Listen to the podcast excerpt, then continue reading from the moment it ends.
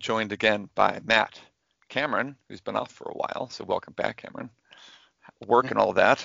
Um, Johnny, who is generally put upon to do the podcast when he comes on, but this time Johnny will just get to be one of the crew. Uh, I'm already sleeping. which is what Johnny does best when he's not being a doctor. Um, and then uh, Tim, who, yeah, well, you know, if you've been listening, you know. I'm like the crew's sidekick.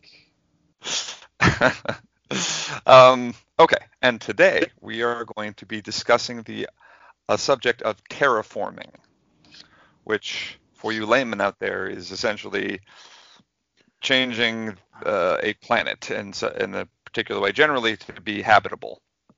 Um, and so um, this is all kind of in the sci-fi realm. Um, none of this is well, some of this, I'm sure, there's grounding in in uh, some real work that's being done, but the, there's no practical terraforming that's been done. All of this is at least hypothetical, hypothetical, if not entirely science fiction based. But um, let's start a little bit. Uh, Johnny was just asking a question right before we got on the podcast. It seemed like a pretty good place to start. Johnny, you were asking something about the atmosphere. Yeah. So, I mean, obviously, we get our air that we breathe from the atmosphere. It's very important for life. And the discussion was, well, if we went to Mars, we would need an atmosphere. Um, and so I was saying, well, what keeps our atmosphere around? Is it gravity? Is it something else? Uh, I'm just not really sure. And uh, I was going to let Matt see if he could uh, answer this question.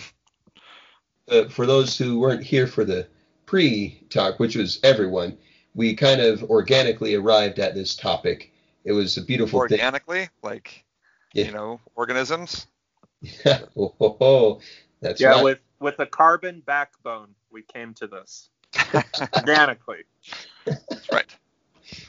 Yeah. Okay. So, uh, um, there there have been different ideas about why we have an atmosphere, um, and why it hasn't bled away into space. The basic thing is that Earth has gravity, well, that's a revelation. Um, but yeah, the, the fact of the Earth's mass means that other mass is attracted to it. Uh, and we've talked about the equation for gravitation between different objects. You have mass 1 plus mass 2 times some constant that I forget, uh, divided by the square of the distance between the masses.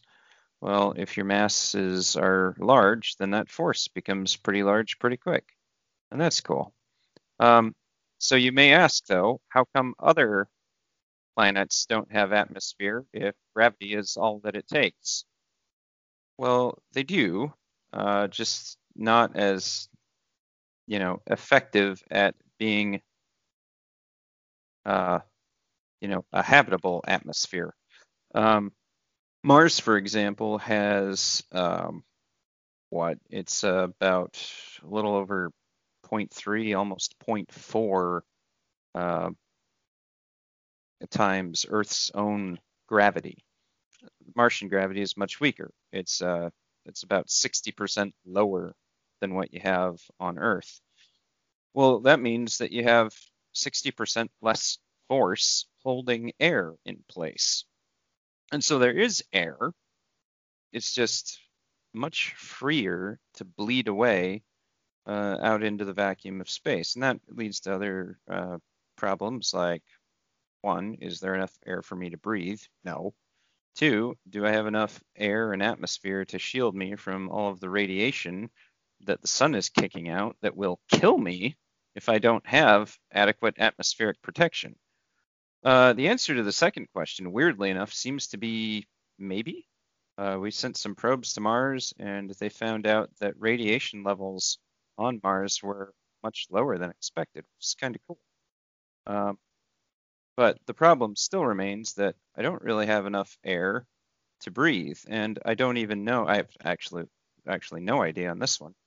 Even if I had a bunch of atmosphere, that doesn't mean that that atmosphere is made up of enough of the elements that humans require to survive, you know, like oxygen, um, in its composition.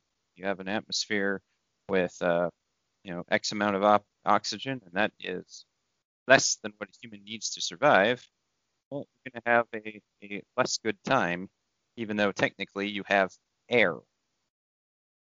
Does that make any sense? I think so. I guess that from like a medical perspective as well, um, you know, you see these hikers and thing and people that go up to very high mount- mountains um, and they can get pretty sick uh, because the air pressure is a lot lower. Would you run into something like that since what is Mars's air pressure, for example, is it so much lower that we just wouldn't, even if they did have the right amount of oxygen, would it just be impossible for us to actually physically breathe it in because the pressure's too low? Uh, I don't know exactly. I would uh, I would not be surprised at all if that were the case. Um, you know, uh, you know, I'd I'd have to look at Google here, um, which I'm going to do. Uh, but yeah, if uh, you know, humans are are kind of delicate creatures. If uh, outside air pressure gets too high, we we kind of implode on ourselves. You run into that with um, deep sea exploration. Submariners run into a disease called the bends, uh, just because even though they're inside a submarine, um, you get too much pressure down there, and uh, it hurts. It it the body doesn't respond in a way that a body normally would under normal pressure conditions. So, you know, Mar- and, and the same is true at low pressure. Um, you, you climb up a mountain, your lungs start to not work the same way. You run into something called hypoxia uh, from, well, that's more oxygen deprivation. Um, but uh, yeah, the, the pressure thing is a concern as well. Um, Well, so at, well, at Matt, ground level on interestingly, yeah, go ahead. Yeah, interestingly, um, the the reason you have oxygen in your blood, there's a there's a couple reasons, but one of them has to do with the partial pressure of the oxygen in the air will diffuse into the blood without the need for like hemoglobin or some another carrier to carry the oxygen in the blood. So because you're like up a mountain, you get hypoxia because you just don't have enough pressure of oxygen to get into the blood like you do at like sea level, for example. So Yeah, no, that makes sense. Um, I, was just looking it up. So, Earth's um, air pressure at sea level is uh, 14.7 psi, pounds per square inch. That means that well, while you're sitting here at zero feet altitude, um, you have 14 pounds of air weighing down on every square inch of your body. That's good. It keeps your ears from exploding and it keeps your guts nicely tucked inside you and it makes it easy for you to breathe. If you go to Mars and you start sniffing around the Martian atmosphere, you're quickly going to realize that uh, it's it's not doing the same thing for you. And part of the reason, yeah, is because the pressure is much lower. Um, the Martian atmospheric pressure is about 0.095 psi as compared to 14.7 psi. Uh, for context, that is like less than a hundredth of the pressure of Earth. Less than 1%, way less than 1%. Um, so, yeah, that's an issue. That if, if you're running around on Mars, you would require a pressure suit of some sort, like a space suit, in order for your, you know, your various bodily fluids not to boil away. that was a fantastic visual. Thank you. Uh, the other thing that was thought for a long time was that because um, because Earth has a magnetic sphere around it, magnetosphere, that magnetosphere holds the atmosphere in place. Well, that was kind of the belief for a while, uh, but then we actually sent some probes to Mars, and we looked at what the you know, how much atmosphere there was floating around up there. And it turned out that there was a surprisingly large amount, uh, more than we thought there would be, more than uh, you know would have been expected if a magnetosphere is the only thing that keeps your atmosphere in place. Because Mars does not have a magnetosphere. The Martian magnetosphere, um, well, Mar- the Martian magnetic field is is such a uh, a complicated mess that it's you know it's it's just not a coherent thing. Okay. So basically, you're saying that Earth has a coherent magnetic field around it, and because of that, that provides a kind of protective bubble from the solar wind, the blasts of radiation that are coming off of the sun. Mars, whatever magnetic force action is going on in the planet, isn't coherent or not really creating a big magnetic bubble, and so the Martian atmosphere is much more prone to get like torn away by solar radiation. Am I understanding it right? Yeah, that was the idea. Um, oh. With Earth, you have a North Pole and a South Pole, and that's good. Um, and it's nice and straightforward. Your South Pole is south, your North Pole is north. If you look at Mars's uh, polarity, it's uh, it's far there's there's poles all over the place. There's not a North Pole and a South Pole. There are just magnetic pockets. The magnetic field lines across Mars just go all over. Uh, there's not a coherent magnetic field. Well, that's an issue if you're trying to have a coherent magnetosphere. And so the thought was because Mars doesn't have that, then um, then it wouldn't be able to have a magnetic field, and therefore it wouldn't be able to hold in an atmosphere that would shield uh, Martian inhabitants from all of that solar radiation that would, uh, you know, kill you. Well, we sent some probes up to Mars and we found that even though there isn't as much atmosphere, um, weirdly, there is much less radiation on the surface than we expected. Um, so what does that mean? Well, the radiation is blocked by more than just the magnetic field. And I'm sorry, we're we're kind of confusing a couple issues. The atmosphere, um, we know that blocks radiation somehow, uh, to some extent. So basically, you're saying if I go swimming on Mars, it's probably okay, but I should wear a lot of sunblock. No. We've talked a lot about pressure and atmosphere, which are obviously very important in terraforming, but they're not the only considerations um, because temperature is also pretty darn important. Um, we don't do very well with extreme temperature uh, fluctuations as humans either. So, uh, and once again, anything outside of, you know, I guess they call it the Goldilocks zone, um, uh, uh being a planet around the, a particular star. Go back and listen to our astronomy podcast if you have more questions about that. But there's a particular area where temperatures are generally believed to be in a range that might be able to support um, life, depending on all these other factors as well. But uh, temperature issues are significant even within our solar system. Venus, I was just looking it up. I mean, the the temperature on Venus gets to be uh, what does it say? Um, 127 degrees Celsius on the surface. Yeah. Yeah, that's a big number for you, Carl. I understand. well, it's more the Celsius issue, all right. so um, weirdly, you know, the Venetian temperature is driven by kind of an almost opposite atmospheric problem.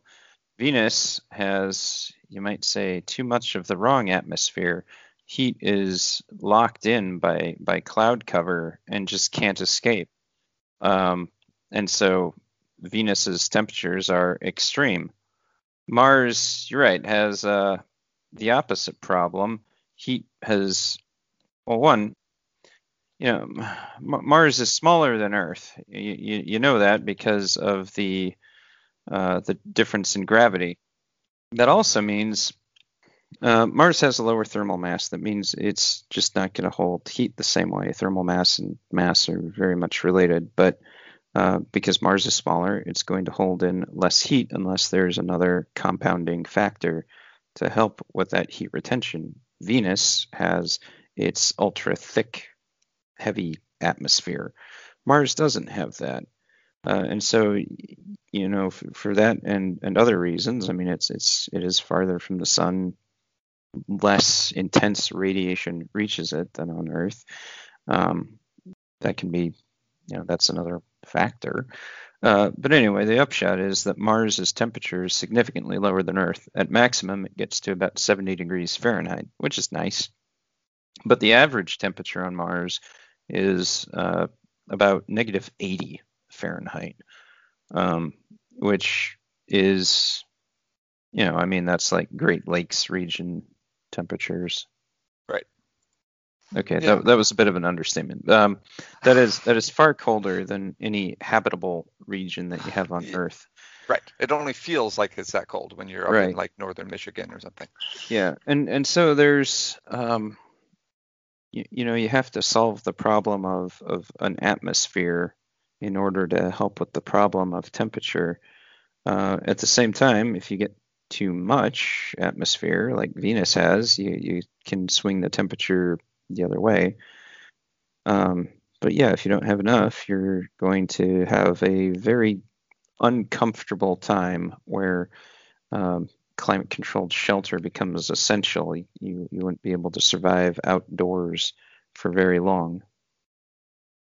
Or, or rather, um, outdoors without a climate controlled suit, like a space suit or something. Right.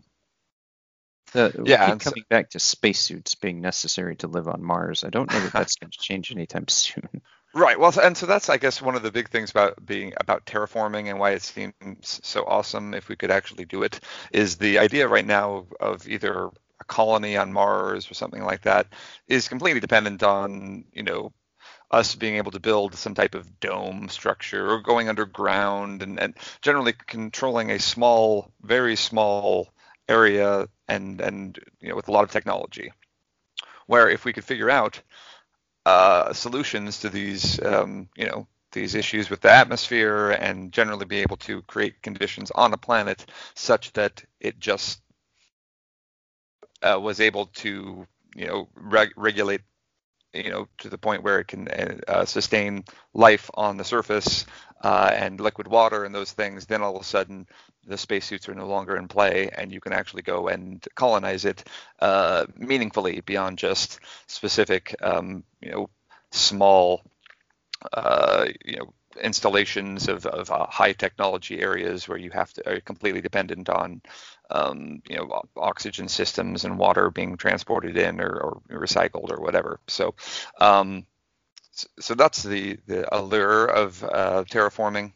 Um, uh, let's see, Cameron or Tim, do you have any uh, input on terraforming? Yeah, I want to bring up. Uh, So- oh, sorry, Cameron, you go first. No, no, it's it's all right, Tim. You go. It's all right. All right. Well, I wanted to bring up another um, problem as far as like terraforming, and that would be the getting there part.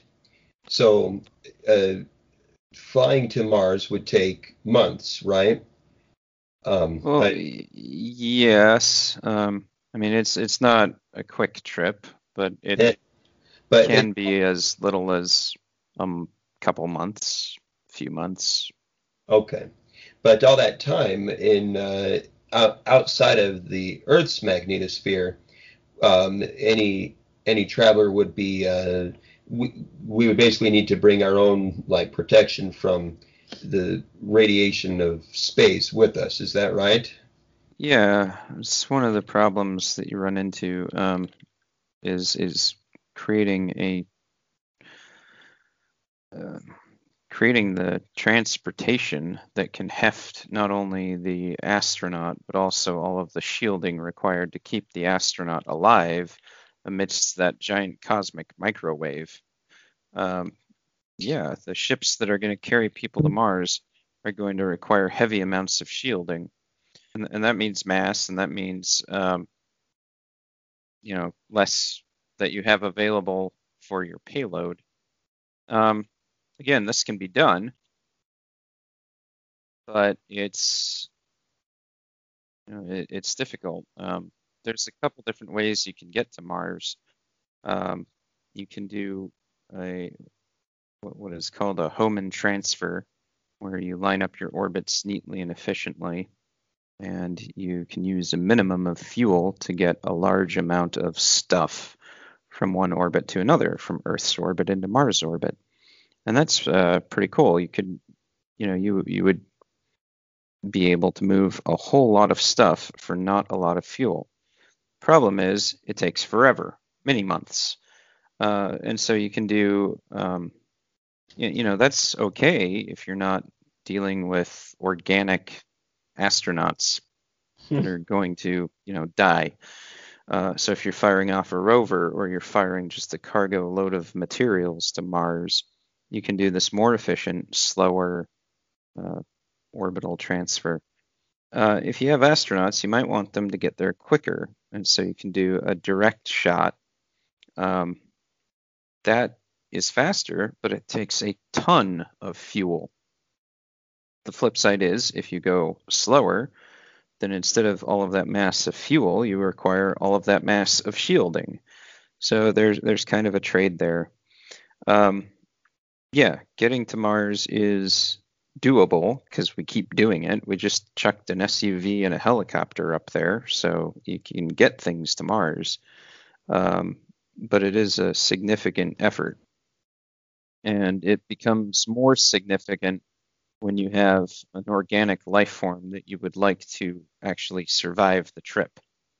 Um, and so when you when you put all this together, the fact that terraforming Mars would require uh, moving huge volumes of you know um, atmospheric uh, stuff to create the atmosphere or water, um, and then the people themselves, it would be a phenomenally expensive project, right?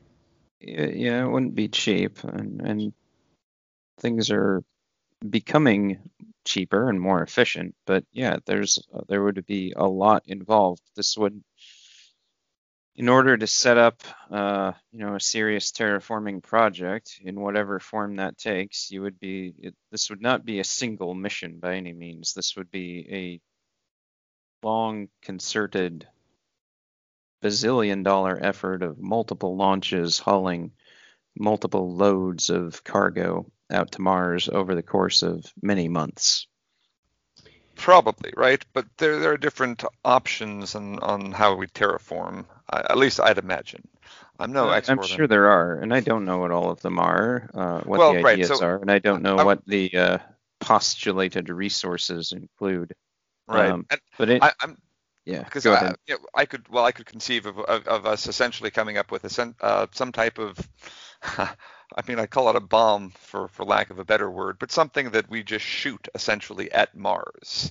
That that uh, on the surface explodes and inside of it has a lot of a particular element that we are trying to create a particular reaction with. Uh, and so we essentially bombard Mars with a bunch of these in order to pr- produce a particular reaction on Mars. Um, those types So- of things, while still expensive, would be significantly less expensive, and we don't have to deal with shipping people there until we've done a bunch of things to Mars to the point where we've gotten it, um, you know, hypothetically at least habitable, right? So we shoot a bunch a bunch of uh, hydrogen bombs at Mars, introducing hy- hydrogen, this copious amounts of hydrogen into the the atmosphere there to see what kind of reaction it has. Or, Operation Uh, Big Guns. Carl, what you're saying, what we need to do is shoot the Genesis torpedo from Star Trek, whatever it was, into Mars. I'm telling you, There's a movie it starts as science fiction, and nobody, uh, you know, sees it as uh, science until it becomes, you know. So uh, what we need to do is get Spock trapped into the torpedo that we shoot into Mars, and we'll be all hunky dory. Star Trek was ahead of its time. All right. That's right.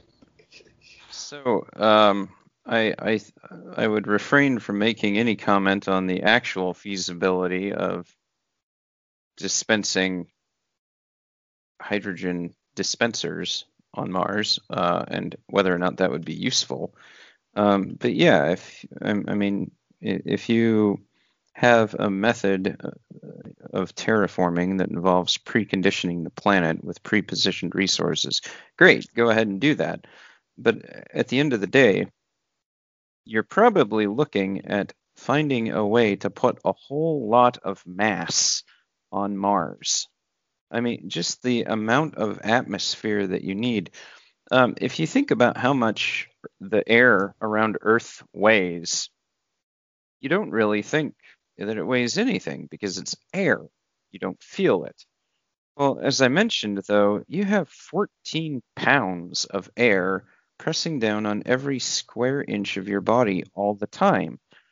There are, are, you know, an there is an unfathomable amount of air around the Earth.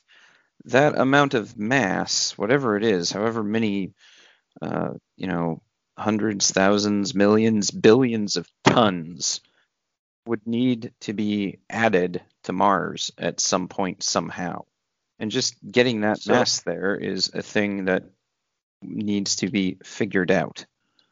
Ooh, ooh, ooh. I just we read would one. have to moon and put it into Mars. Cameron, you just, did you just read that too? Because I just read that. no, I didn't read that. I just. You come here to listen to the live Google search results. I'm sorry, you did break up a little bit. What was the thing that you were saying? Cameron, Cameron just said that um, you could put throw the moon at Mars. Is that what you said? In, into basically Mars. What Matt's talking to get that mass, you would you'd literally have to like get a moon in there to increase its mass, which what? would destroy everything. Well, okay. That would I mean, do bad things. Okay. Well, let, let's let's pretend this is a good idea um, somehow. I saw this on Despicable Me. Yeah. So, um, w- when you want to move something, uh, there there's an equation for that, the kinetic energy equation. Um, kinetic energy is one half mass times velocity squared. Now, when you're dealing with an orbit, you're dealing, and, and you, when you want to change an orbit or move something from one orbit to another, you're talking about changing its velocity.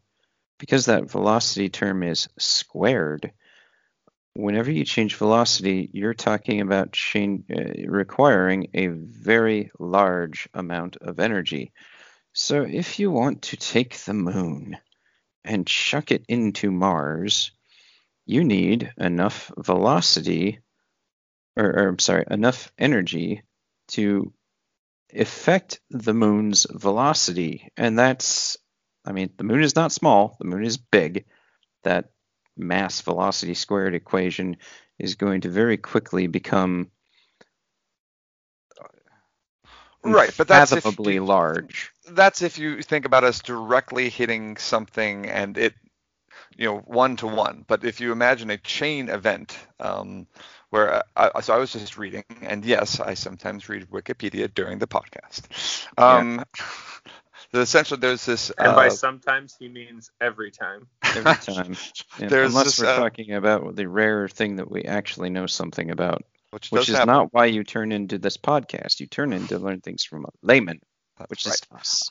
Okay, Paul Birch, who was a scientist in the UK, was uh, was essentially theorized almost what Cameron was saying. Essentially saying, take one of the ice moons, um, and from the outer solar system, and get it and essentially hit Venus with it. Um, and he said, if you do that, you'd uh, be able. He said, "What you'd be uh, theoretically, you would." Um, ch- ch- sorry. Anyway, he said you could flick one pebble at an asteroid bent, belt and end up dumping Mars into the sun. So just essentially the idea of chain reaction, chain reaction, chain reaction, gravity, gravity, gravity, boom, a big thing happens as a result. So uh, yeah, I mean, it would. Ha- uh, it's you know all kinds of calculus involved here, but essentially, instead of us having to shoot something directly at the moon or whatever, if you could figure out a way to hit an object enough to change its orbit enough to hit something else, and so on. Yeah, it's just like darts, right? Yeah. Okay, I'm so not saying it's easy. Look, I'm not saying it's easy. I'm Yeah, just saying yeah. that there are out of the box ways of thinking of uh, of achieving terraforming. That because this this scientist also thought, or one of them talked about putting up like uh, solar shades around Venus, essentially projecting a massive um, umbrella you could uh, imagine uh, over uh, around Venus to protect it from all of the uh, the heat. Yeah, well, let's think about that. Uh, how much solar shade would you need to put up there? What is the weight in pounds per square foot of that shade material? Based on that weight, how much energy do I need to expend to chuck that much mass into an orbit around Venus? Based on that energy requirement and the heating value of my rocket fuel, how much rocket fuel am I going to need to expend? Based on that astronomical number, how on earth am I going to build the billions of rockets necessary to put that much mylar in orbit around another planet to block out the sun? I would suggest that these calculations need to be done before someone throws around the idea of Venetian sun shields. Okay, well, yeah, the Venetian sun shields. I don't know. Likewise, um, you know, using, um, I'm envisioning what you've described as kind of a celestial pool where you knock one ball into another ball. Exactly. Uh, yeah, so so that's cool. And if you can line up the balls that are already moving to collide with each other, you know, a small adjustment to one ball could have a large impact on another ball potentially. Um,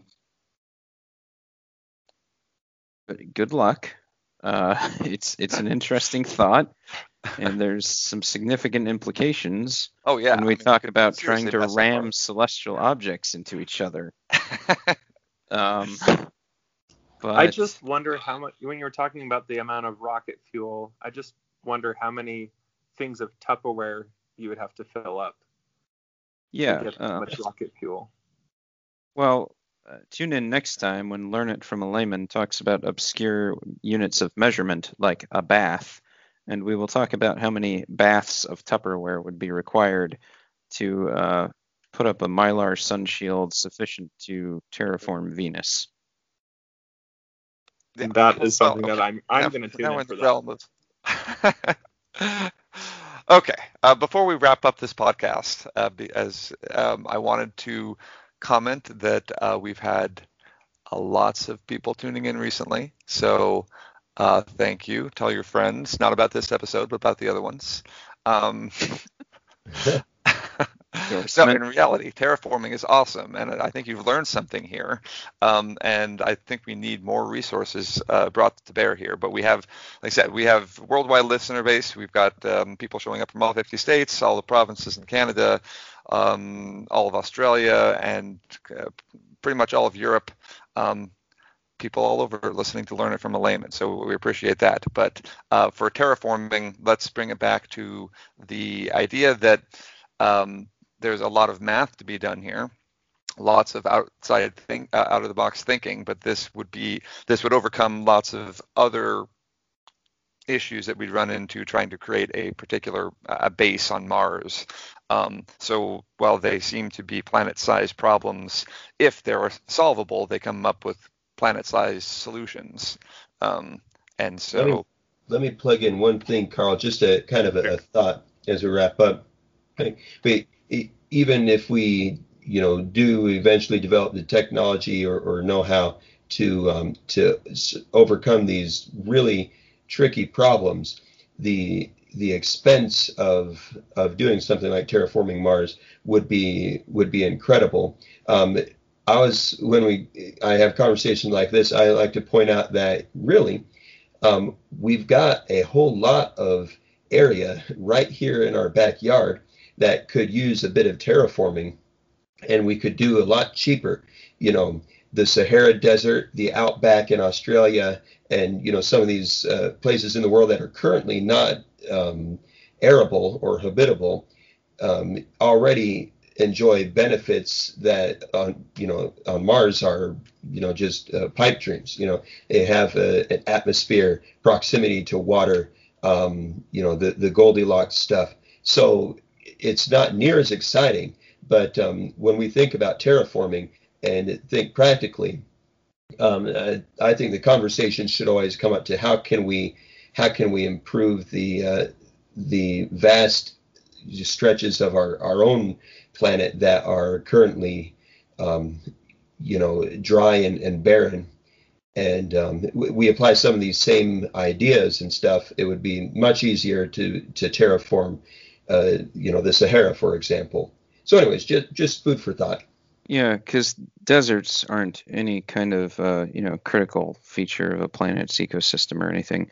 Um, the, the, well, in that it, right, and so, and it yeah it it would be interesting to take a desolate part of Earth like you know Arizona and and test out or prototype some of these terraforming methods on it. Except you can't because you don't have the same representative environment. You do have an atmosphere, you do have a magnetic field, that which works on Earth. I don't know if you could, with confidence, prove that it would work in uh, one of those other places. But yeah, I'm I'm all for efforts to try to terraform, you know, Arizona and make it a little more habitable to humanity. We're, it's too hot down there. The old college try. Yeah. Oh, and now, speaking of the old weirdly, college try, you know, well, no, I don't even want to go there. I'd get people. no, the For Earth our- is. I should, I should all of our there. listeners will be interested to know if you would like to get in on the ground floor. We are starting a terraforming fund that you can contribute to, and oh, we 100% of funds will go to terraforming something. So get in now. right, exactly. Yes, our Ponzi scheme. Tim, you sold that well. You might be able to terraform an ant farm here pretty soon. um, yeah, well, the one thing, so uh, in, in rebuttal to Tim's idea, well, I think it's true that we need to do more to, yeah, and and well, it's far more feasible. Um, these other planets are uninhabited, so if we chuck a bomb at them and it doesn't work out like we thought it was going to, I really am not sure about hydrogen. I like these bomb Bombs. ideas, Bomb Yeah. Mars. Let's make that some merch. Let's make bumper stickers and T-shirts. Bomb Mars. right? Well, you know there are um, there are a number of celestial bodies out there that we could try and experiment on uh, that are more or less naturally, uh, you know, lend themselves to terraforming. Uh, some of the moons of Jupiter might actually be adequate candidates. Titan those are comes up away. every now and then. It is farther away. It would require much more energy to get things there. Yeah. But you know, as a, as a proving ground, it might be something that you could use to check things out. But anyway, there's Yeah. There, there there's a lot of planets and a lot of planetoids and a lot of things. Uh, I'm just glad that we have Earth. Earth is great. Earth is nice. Um, okay, and on that note, Johnny, did you have a final word? yes. Kids, eat your and vegetables. that was the final word. Was it- was it- okay. Um, well, Grow a garden. Make the world a better place. That's all There There we we got. go. Yeah, it's, uh, I, I think you know one of the things that comes up um, in my mind is uh, there, there's a lot of intelligent people who um, who have kind of sounded an alarm bell about uh, you know we, we need to be able to move to another planet uh, because we only have so much time on this earth and all this other stuff. Okay, I don't know if I agree with that. But what I do think I agree with is that we do have a planet that is pretty awesome. Uh, was, you know, custom made just for us. It is incumbent on us all to try to do what we can to not screw the thing up. So I will- will leave people with that simple thought. Yes, that is good. So do your best, and uh, in the meantime, learn some terraforming techniques and experiment on Mars. So um, join us I'm next building time. my own hydrogen bomb right now to chuck at Mars. Uh, we uh, we do not condone uh, uh, building weapons of mass destruction. Um, And I'm gonna launch it with I my own. you condoned it pretty hard earlier. okay. All right. Well, um, we'll leave terraforming before we get arrested. Um, or And as long as I aim it right, it'll create the correct chain reaction to build a planet that we can all move to. there we go. That's right. All right. Yeah. Uh, like, like I said, uh, join us next time. Um, we'll be discussing lasers, and uh, we'll see you back then. I'm, I'm sorry, but just that that um, we talk about bombing Mars, and next week's topic laser. Laser Mars.